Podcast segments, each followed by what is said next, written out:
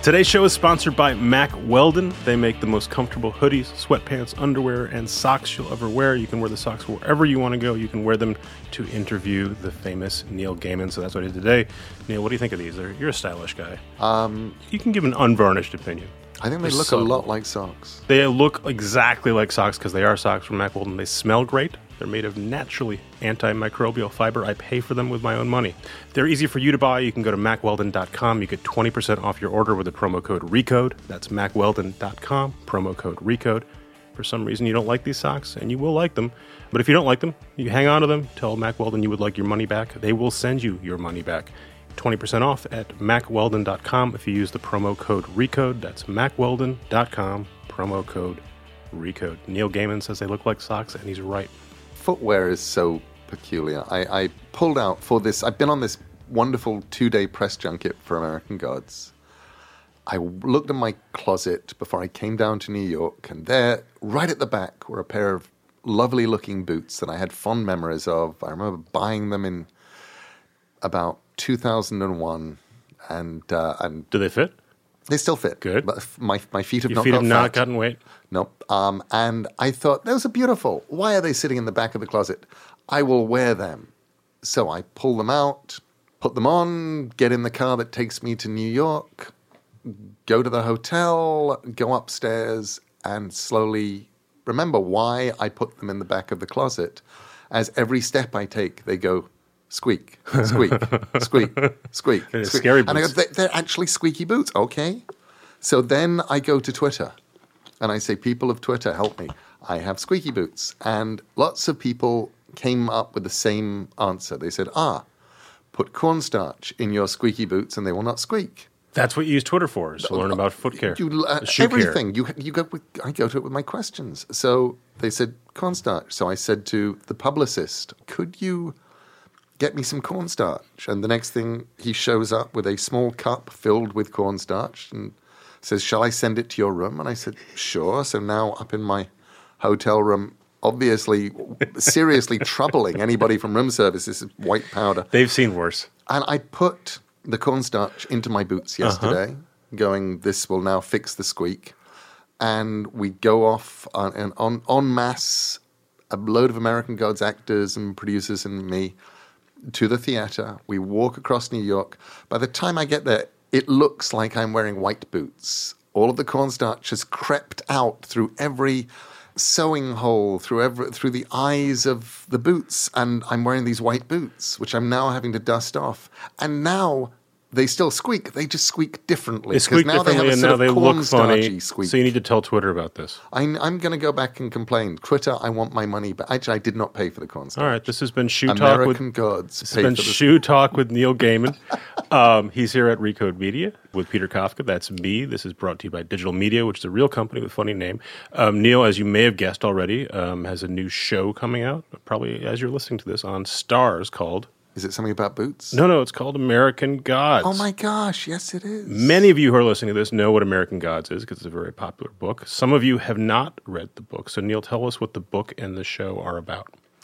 The book, which was written in 1999 and 2000 and 2001 and published in June 2001, and the show, which is coming up, are both about America. They're both about a man named Shadow who is a in prison for a crime that he did commit and has been looking forward to getting out and getting back together with his wife, who he Laura, who he loves very, very much. And uh, in a sort of one-two sucker punch, he learns that he's being let out a few days early, and he's being let out a few days early because his wife was killed in a car crash, and he's on his way back to his wife's funeral when he meets a peculiar old grifter on a plane who offers him a job.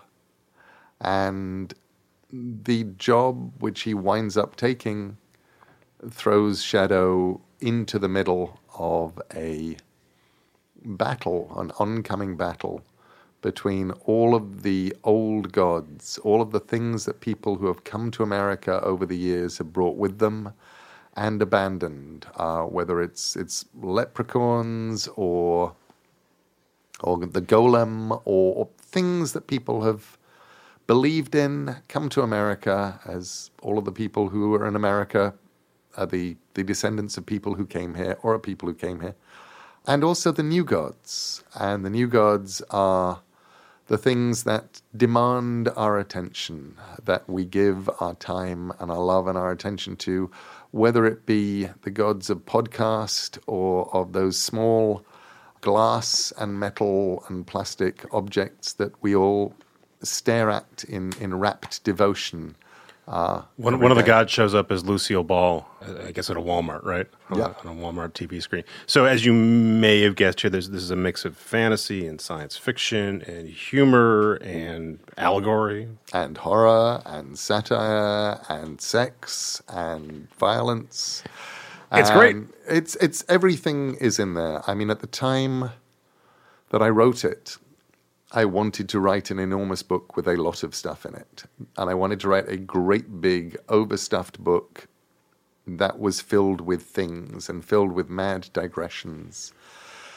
And, it's this is so I've watched the the pilot and a little bit of the second episode, and the only reason I didn't finish the rest is I had to go to sleep. But um, it's great. It's sprawling. You can tell from the very beginning. I mean, it starts off with Vikings, right? Vikings and slaughter, and there's blood everywhere, and then we cut to a prison. There's just a lot. It's it's overstuffed. The the screen is overstuffed. Did you imagine when you wrote this, this is going to be a movie? This will be a episodic show, or none of these things can be accomplished? This is going to only exist as a novel. I was, it was, like I say, 1999, 2000. I just spent a couple of years writing a lot of movie scripts. I was very tired of writing movie scripts. I was very tired of movie shaped stories, 120 page stories with beginnings and middles and ends, uh, in which everything was there for a reason.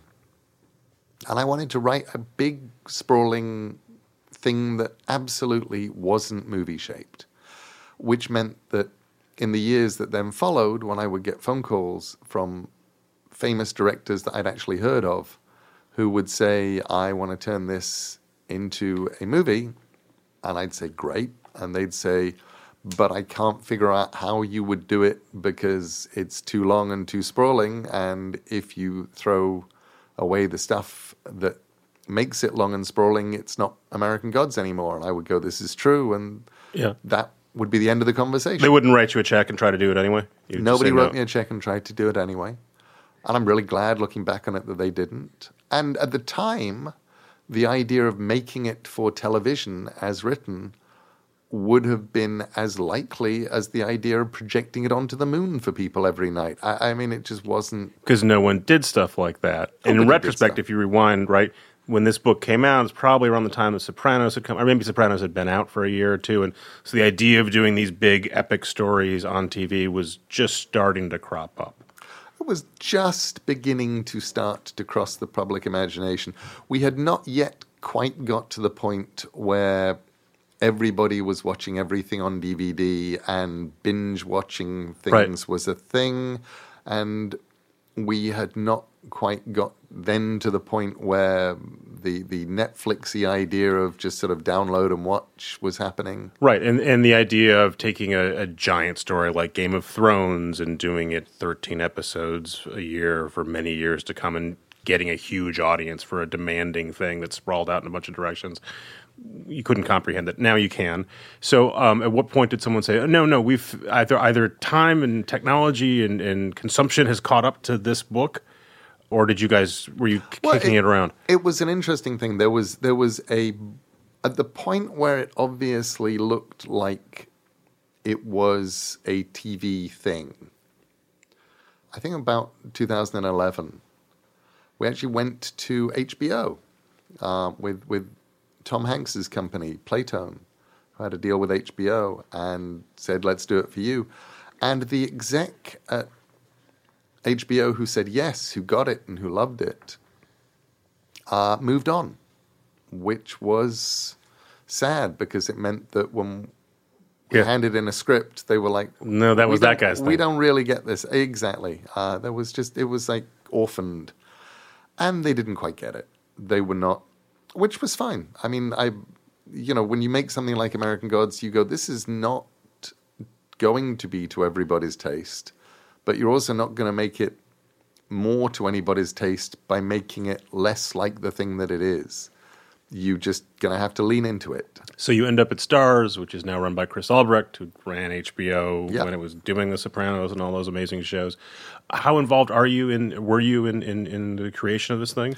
I was there going out with Stefanie Berk and Craig Cegielski from, from Fremantle Media, who were our studio.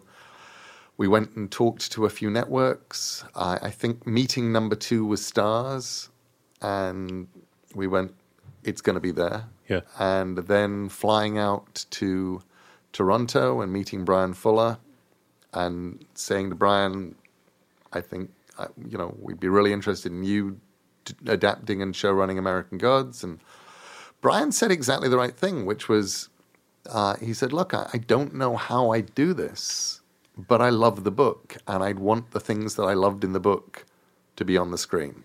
And then do you say, "Great, it's yours," and walk away, or or do you stay hands on the entire way? No, I've been I've been very hands on, Yeah. and I like being hands on. Um, And is that that's part of when you when you're selling this? You say, "I want to be involved in this. This isn't going to be something where I'm going to hand over my work to you, and you you go do with it what you will." You know, I've watched too many friends of mine get hurt too many times by going, I have written a book or a comic or I've created a thing and now I'm giving it to these people to adapt. It's nothing to do with me. I my my book or comic or whatever is the pristine thing and they're going off and doing something.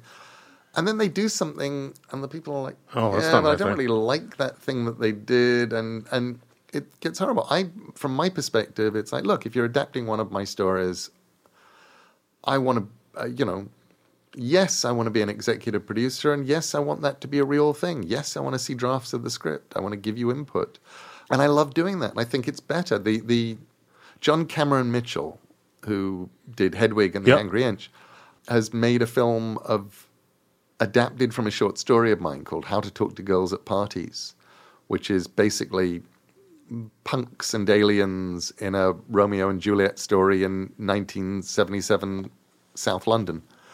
And it's wonderful. We're, we're going to Cannes with it. Um, it's in the Cannes Film Festival, and then it'll come out, I guess, uh, probably toward the end of this year. Um, and for that, I was, you know, I was there all the way through. I was saying, okay, this is the, sh- you know, if you're going to adapt the short story, the short story becomes the first act.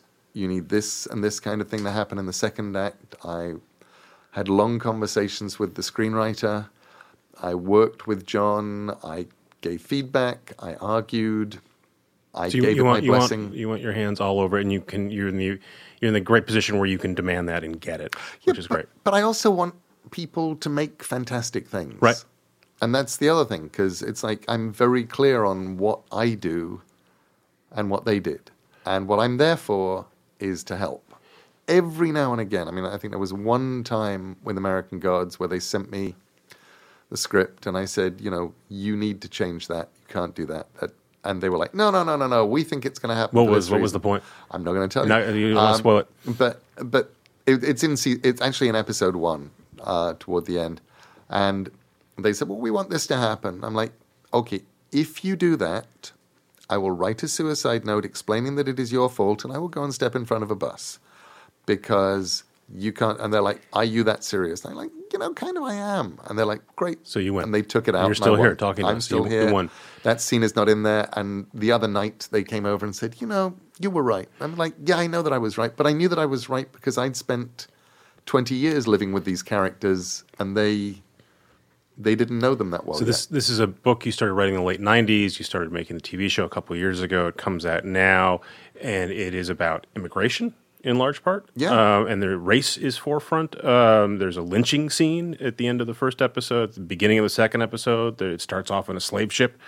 So obviously, there's some some timely stuff going on here. Do you figure that's would have been timely no matter what? You know, the weird thing for me is that when I wrote the book, I did not see any of this stuff as controversial. When I wrote the book, I thought, okay, uh, you know, every this is an this is an immigrant country. Some of the people came here, their ancestors came here twenty thousand years ago from Siberia, crossing the west, the Bering Straits and, and stuff. And some people came here 400 years ago, and some people wanted to come here, and some people were, were you know, sent as prisoners, sent as slaves. Right. It's, But, it's know, not a, but- there's but- no question mark at the end of it. that- It's, that's not It's a full stop. That's that just one's truth. a full stop. You're going, well, that's this is an immigrant country, and furthermore, I don't think it's contentious or controversial to be pro Statue of Liberty and the poem thereon. You're going, I think that is part of the American psyche, the American dream. Nor did I think it was in any way controversial or laudable to go, I am writing a novel about immigration in America. Therefore, I am going to have lots of people in my book of different races because there are lots of different races in America. I will make a mixed race hero because I he a for plot reasons and b because he embodies America. That that all seemed to me to be very Table stakes. uh, yeah, it's not controversial.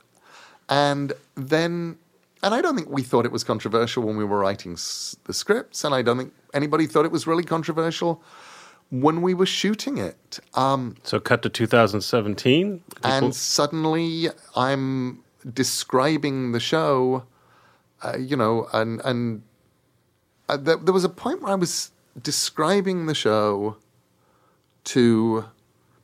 I was on the Empire Film Awards red carpet, and somebody put a microphone in my face, and I told them a little bit about the show, and I said, you know, things have changed. We did not think this stuff was controversial, but now it is we seem to be occupying political territory and we're willing to take that but we did not you know we didn't choose it to be and the uh, the headline when it was published was Neil Gaiman, author of American Gods, slams Donald Trump, and I thought I didn't slam Donald Trump. If I wanted to slam Donald Trump and talk about what a peculiar narcissistic ineffectual joke he is, I could have done, but I didn't. I don't even think I mentioned the poor well, that's the headline name. for this podcast episode. Oh dear God! Donald Um, Trump is an ineffectual joke, says Neil Gaiman. I, you know, but and and then there were all these comments from people underneath saying, you know, we're going to be boycotting this show.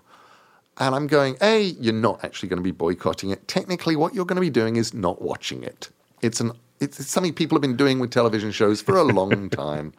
You can boycott it if you want. Brackets, not watch it. You probably wouldn't have liked it much anyway.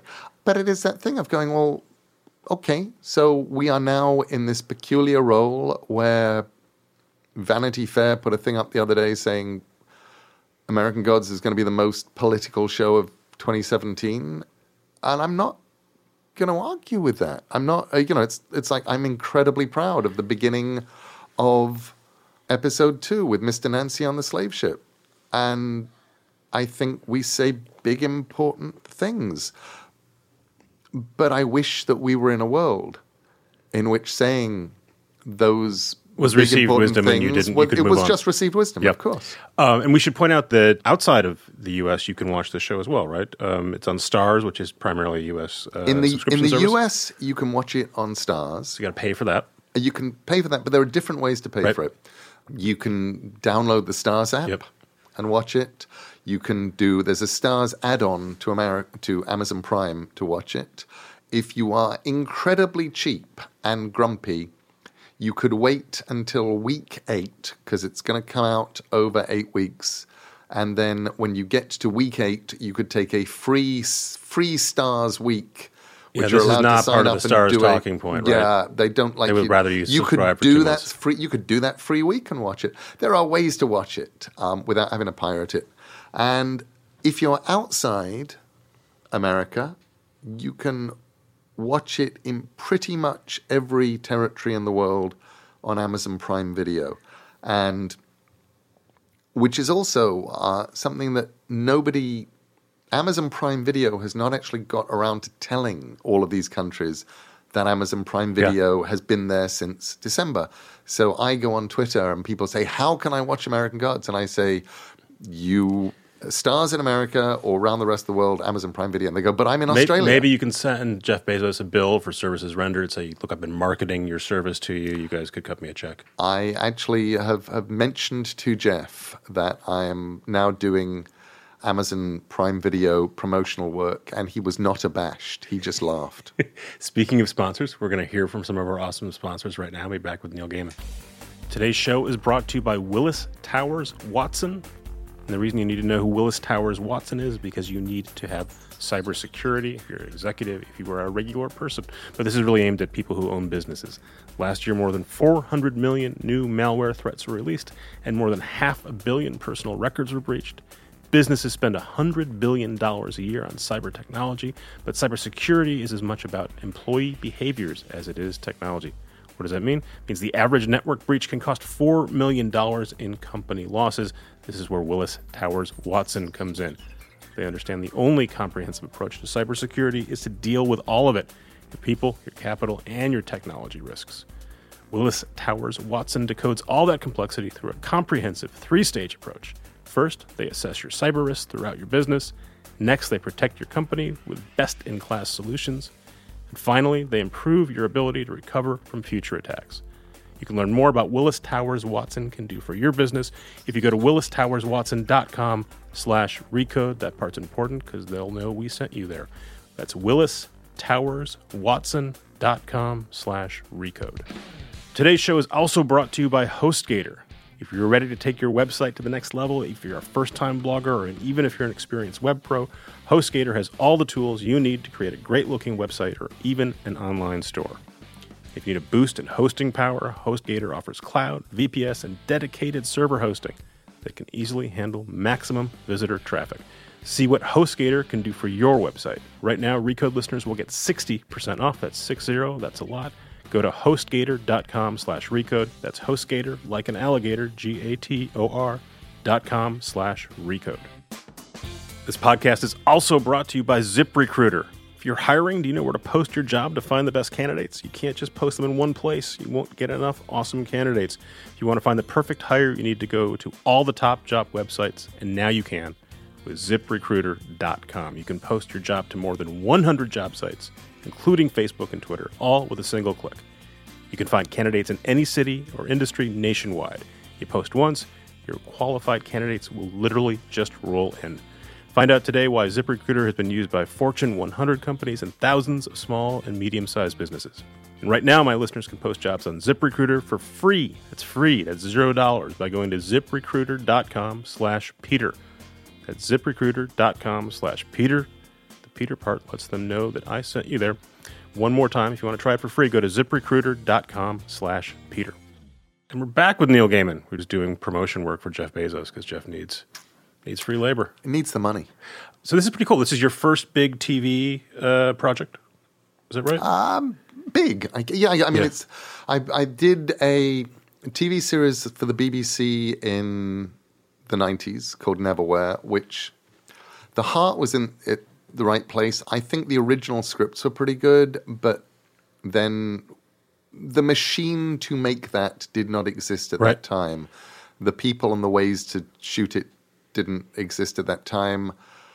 What should have been, you know, 45 minute long episodes shot on film were turned into 28 minute episodes on video, and it, it was all a bit clunky. and, and some of your work has been turned into movies. I think most people Yeah. are familiar with Coraline, or at least have heard of it. Coraline, Stardust, um, things like the Beowulf movie. But you're best known, or you, you, you sort of made your bones as, as a comic book author originally. We're in this era now where every single comic book hero is now a franchise, or they're being pushed into multiple movies with, with multiple characters. Every movie is a comic book. Your work is not part of this wave, at least not right now. You're not. You're not. al- you don't, you're, although- not you're not doing Avenger characters. Although um, amusingly, yeah. I, amusingly may be the wrong word, but I, although I, I take enormous pleasure in the fact that the tiniest spin off from Sandman has been turned into a TV show that is doing incredibly well, which is Lucifer on Fox. Ah, I didn't which realize. is a character that I created in Sandman. Did you get paid for that? I hope one day they will. One day yes, they'll, I- they'll get around to it. one day. So, what's the best way to describe the, the comic book work you did? I mean, because the point I was getting to was some of your characters in comic books do wear tights, but but generally there it's a different kind of comic book and a different kind of comic book hero, and it's sometimes it's described as a graphic novel. It's more mature. How do we distinguish the work you've done in comics versus sort of traditional DC Marvel stuff? I used to explain to people that I wrote comics for grown-ups because if I said I wrote adult comics, they thought it was a different kind of thing entirely. With, with naked people. The the um, so I, I you know I did lots of comics for grown-ups. I, the one I was most famous for was Sandman, which I was enormously proud of, and I assume someone has come to you and said we're, we're going to make a Sandman movie because they've, they've, They've I mean they're been making, if they're making an Ant Man movie, then presumably they've gone they've tried Sandman. Sandman, I was 26 when I signed my deal with DC Comics for Sandman, and which left them owning everything. And um, and I was, and I knew what I was getting into. It was one of those things of going, okay, there is a judgment call to be made here. I'm doing work for someone and I'm I don't own this work. I don't own this this thing that I've created. I do not own, but this gives me a platform to get what I'm going to do out into the world, and that platform is important to me. Now, you know, if I'd owned Sandman, would there have been a Sandman movie? Probably a good one out by now. Yeah. Would there be a Sandman TV series going on right now? Yeah, Do probably. you, do you go watch an Avengers movie or a Superman versus Batman and go, it'd be fun to have one of these giant things made for a hundred uh, million dollars with my with my name on it. No, I don't. I mean, I, I don't. I'm very lucky. I get to do what I want. I get to make up all these stories. The ones I control get to be movies or TV, and I get to get there by working with people who I like. And that's the important thing for me. American Gods, I get to work with Bryan Fuller and Michael Green. I like those men. They are smart, good writers, and we get on well together. Fortunately, The Milk, a, a lovely, goofy children's book that I wrote a few years ago. Um, I'm working on that right now with Edgar Wright, who Made Hot Fuzz and uh, who made Hot Fuzz and and Shaun of the Dead, and has got a new film coming out very soon called Baby Driver, which just looks amazing. yeah, yeah, that's a great previews. And Edgar and I have been working for a couple of years on it, and we now have a screenwriter, and we and it's going to be this sort of glorious giant mad animated movie. And the fun of doing that is the idea of let's make a great movie. It's not let's make a giant hundred and fifty million dollar thing and What what do you think of that kind of film? Leaving aside your authorship and control, do you do you think those are great movies? Those have a place in the world? Do you go, eh, it's not really something I, I want to see that much of? I think everything. I love that they exist. I worry that. You know, I think the last one that I really loved was probably the first Avengers movie. Just because I felt like, okay, this really does what it says on the can. It it sets everything up. It does Gets what it- a comic book is and isn't. it feels exactly it, it, it, it tastes like a comic book movie in a in a absolutely glorious sort of way but i've always found the movies in some way to be a bit of a distraction in in comics i tend to love comics And right. So this is not lo- this is not a snootiness issue where you're above comics. You made your bones in comics. You love comics. I love comics, and a lot of the time, what I love best about comics is that they're comics, and that is just uh, you know that's just me. I I have puzzled people over the years because I've been saying for what almost thirty years now, since the first people talked about Sandman movies, that I would rather see no Sandman movie ever made than a bad Sandman movie. And they've gone, yeah, but I mean, it would be even a bad Sandman movie could be huge and it would be hundreds of millions of dollars and you would be so rich and it would be, and we'd sell so many comics. Like, yeah, but I just don't, you know, I'm really proud of the comic. Uh, the Sandman, you've got basically about 13, 14 graphic novels, um, books that you can settle down with. And I'm really proud of them. I'm proud of what I did. I'm proud of what my collaborators and I did. And I don't want to make that less. You you got into comics. You broke in what mid '80s. Yeah, 80, 86, 87. So this is, I think, if I remember correctly, Dark Knight was a thing. This is sort of the r- real dark Batman work. Alan Moore was doing work. So the idea of taking comics seriously was becoming a thing again, or was becoming a thing. Was that what attracted you to comics, or did you like the sort of pure pulpy comic and wanted to do something else with it? I think what seduced me was Alan Moore's work. Uh, what Alan Moore was famously on- made The Watchmen. who did Watchmen. Uh, this was even before Watchmen. It was uh, Alan's work on a comic called Swamp Thing. Yep. And I remember looking at it and going, I remember thinking when I was in my early teens that you should be able to do comics that were as good as any other medium. And somewhere in my late teens, I decided that had been me being stupid. But here is Alan, and he is doing stuff that is as well written as any literature out there, as well paced and as well told as any movie, has dialogue as good as anything going on the stage, and just happens to be- deep and smart, and it's a comic. And it's a comic and, and has comic book characters in it and is a comic.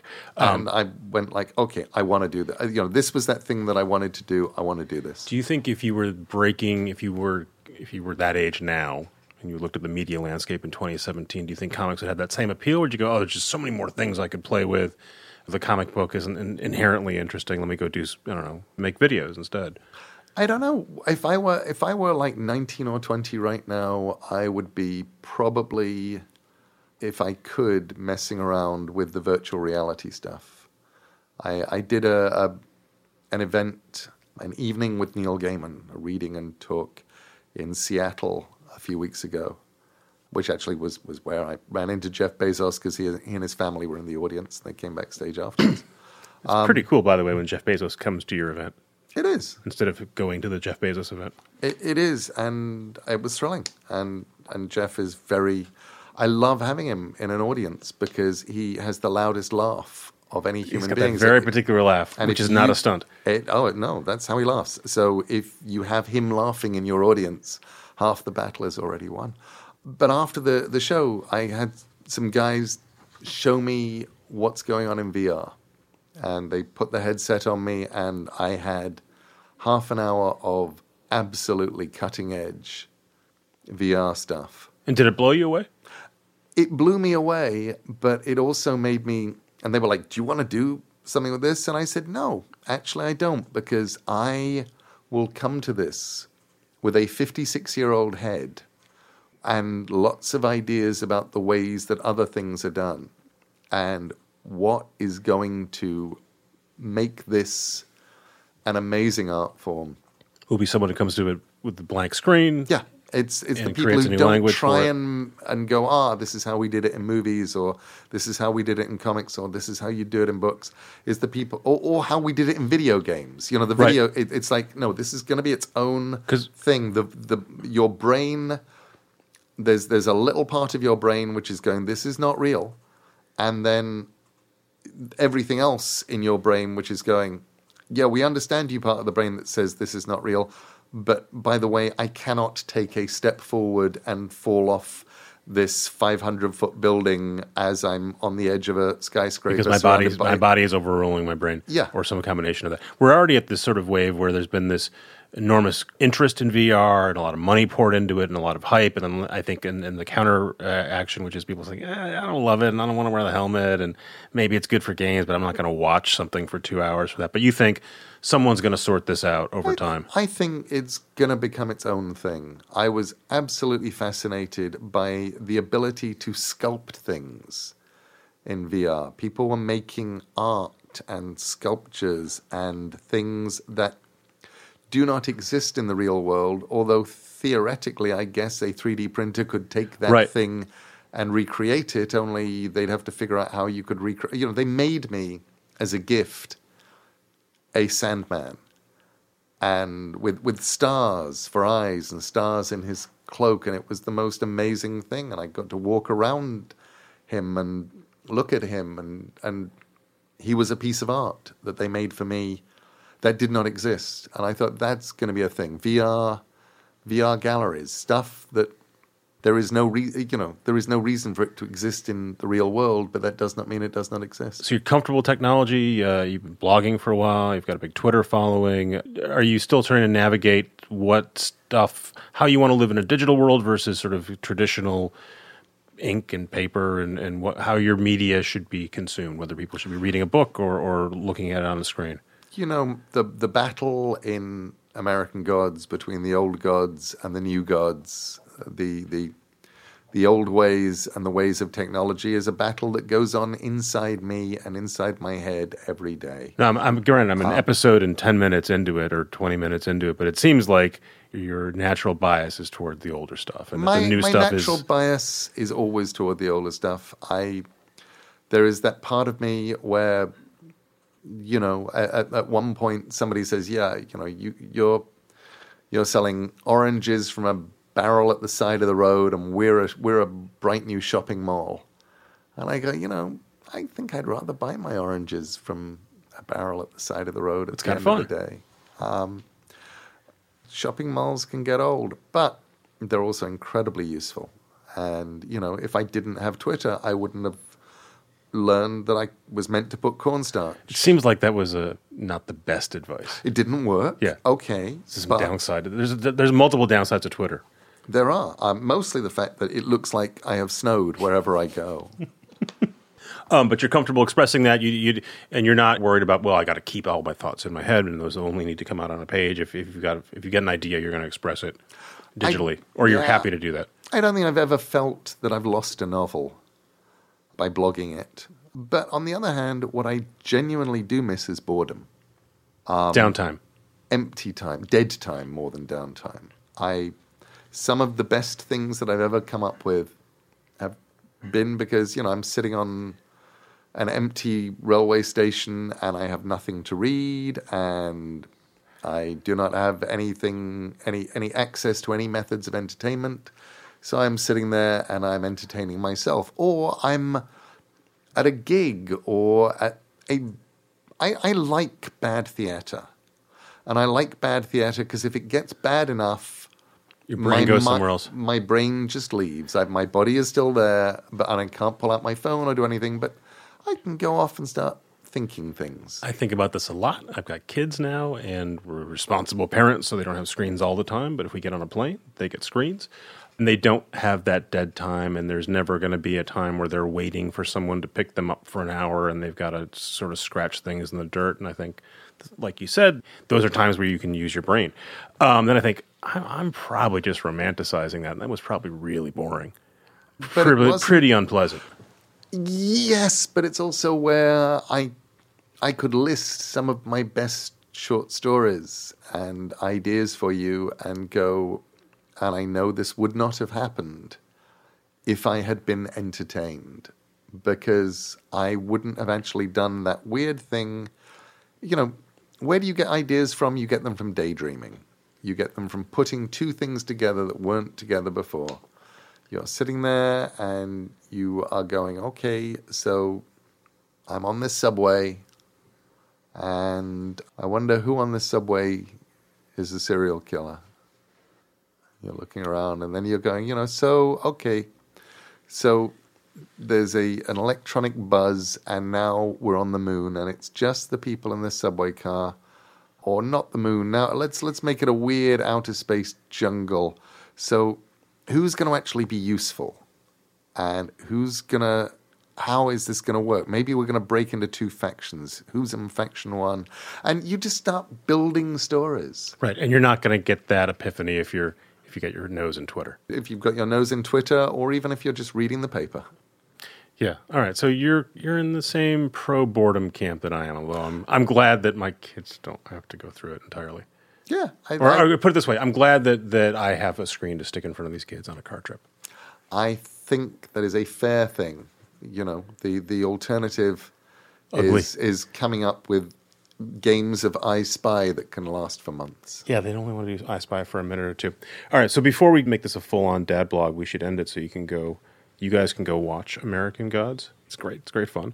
And I think you're done promoting it, right? You're, you're done. You're talked out. I'm pretty much talked out. I think this is my uh, antepenultimate interview, a word that I never get to use very much. I don't even know what it means. Antepenultimate, it's the one before the one before last. Okay, so rest up. Um, go figure out your shoe thing. Yep, we, we fly today. I will I will trail cornstarch onto a plane, fly to LA, and tomorrow night is the premiere. Neil, you know this as well as I, but you should not bring the cornstarch shoes on through TSA. They're going to stop you. The rest of you, um, I'm offering my other travel advice via Twitter. You can go check me out there. Uh, thanks again, Neil, for joining us. Go check out American Gods on Starz. You guys know how to listen to this podcast because you're listening to it right now. But just so you know, you can find other episodes of this podcast on Apple Podcast, not Apple iTunes. It's now Apple Podcast, Google Play, many other fine places. If you rate us and review it, that's also awesome. I always tell you to go to Kara Swisher's podcast, Recode Decode. I tell you to go to Lauren Goode's podcast, Too Embarrassed to Ask. So I'm sure you're already doing it, but if for some reason you're not, you should definitely go check out Too Embarrassed to Ask this week. Lauren is talking to Ray Maker. If you're a smartwatch or fitness person, you know him as DC Rainmaker. Uh, and the reason you would care about this, if you're listening to this podcast, is DC Rainmaker is a media business. He's a media entrepreneur. And Lauren talks all about that stuff. It's very interesting. You should go check it out. Thanks again to our sponsors. So many sponsors. We love our sponsors Mack Weldon, Willis Towers, Watson, HostGator, and ZipRecruiter. Thanks to Digital Media, who brings all those sponsors in the door and distributes this show. Beth O'Connell helps out, so does Chris Basil. They're all awesome. So is Eric Johnson, who produces this stuff over at Recode. Oh, Ben, come on up here real quick. Some of loyal listeners remember Ben from a previous episode. Say hi, Ben. Hello. Ben, what's your favorite Neil Gaiman book? Fortunately, the milk. You want to give us a synopsis of the plot? No, thank you. Okay. Go get your own plot synopsis from someone else's kid. Thanks, Ben. Thanks again, Neil.